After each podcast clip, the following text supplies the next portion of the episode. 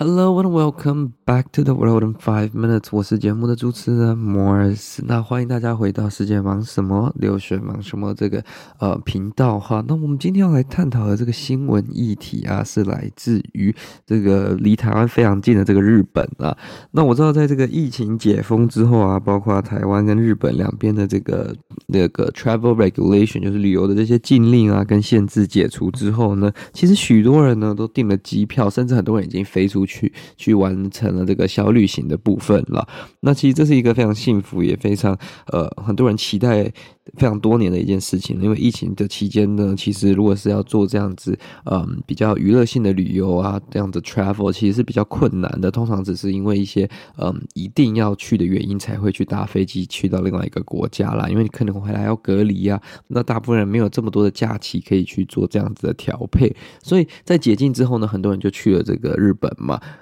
那当然，日本的这个观光客呢，其实是嗯有非常稳定的在成长啦。跟当然跟疫情前的这个高峰的时刻还是没有那么呃的踊跃那么的多，但是我们可以看到是一个正幅度的成长。那我相信世界上各个国家通常呃目前面临的状况都是这样子的，它是在慢慢回归、慢慢呃升温的一个情况，并没有就是一瞬间达到疫情前的这个程度了。那这个当然嗯旅游业已经非常辛苦非常久了，因为他们收入啊或者是整个营业都受到非常大的影响。目前呢，嗯，也是他们应该是有点像硬撑嘛。那仰赖于这些呃爆发性旅游啊、报复性旅游的这些呃顾客，然后来消费，让他们可以维持下去这样子。那大家应该都知道，就是说日本其实是一个服务业非常有这个服务精神的一个国家。如果你去一些呃不用去太贵的餐厅，你去一般的这些小餐馆啊、小餐厅，其实他们对客人的照顾，或者是说对。对客人的尊敬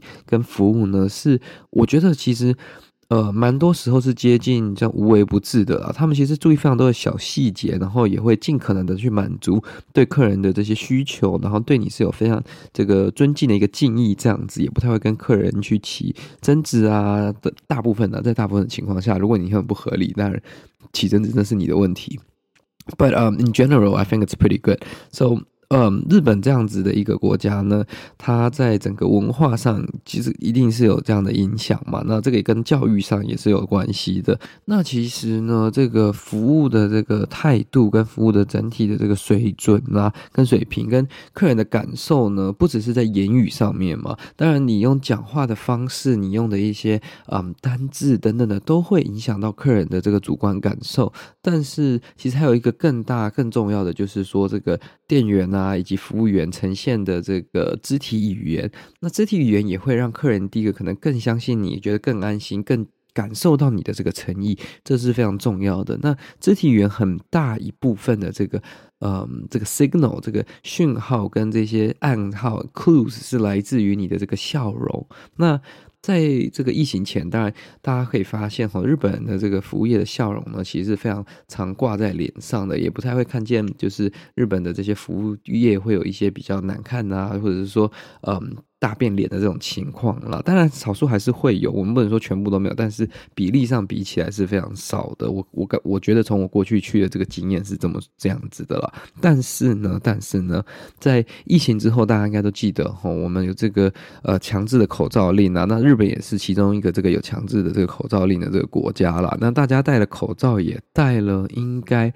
两到三年的时间，其实也慢慢去养成了一个习惯了。你要一瞬间要大家拿掉，也是蛮不容易的啦。因为根据这个日本的这个一些机构的调查，其实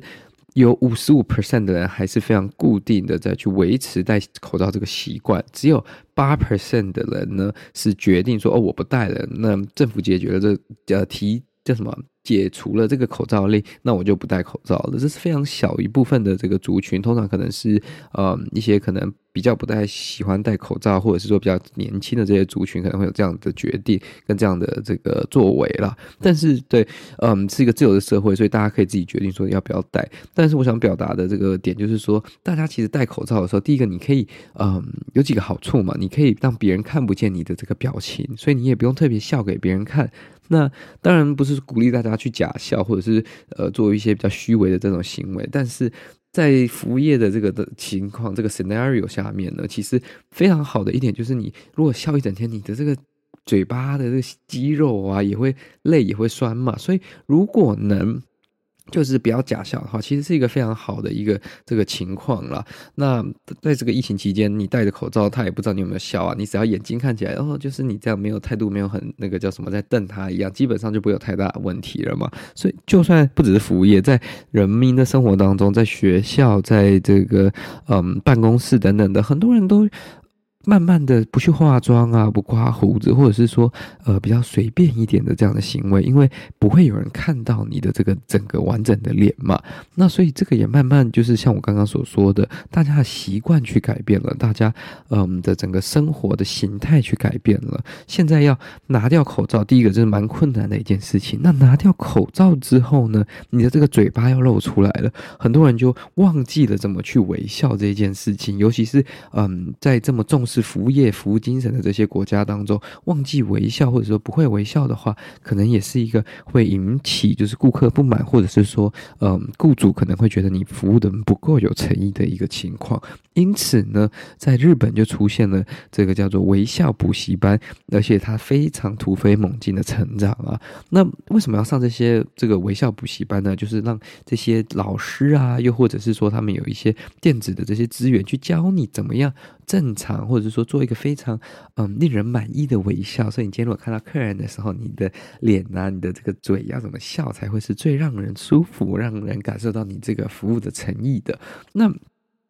这个事情在我们的眼里可能听起来怪怪的，或者是说，哎，怎么会可能会有这样的补习班？但是事实上，它就是存在的。那才是更令我惊。起的是，它其实价钱也不便宜啊。你如果要一 one on one 的这个 lesson，就是一对一的这种家教，它每小时的收费是高达五十五美金，所以是大约一千五到一千六百块台币，其实算是蛮高昂的一个这个费用了。这可以去补一些像是呃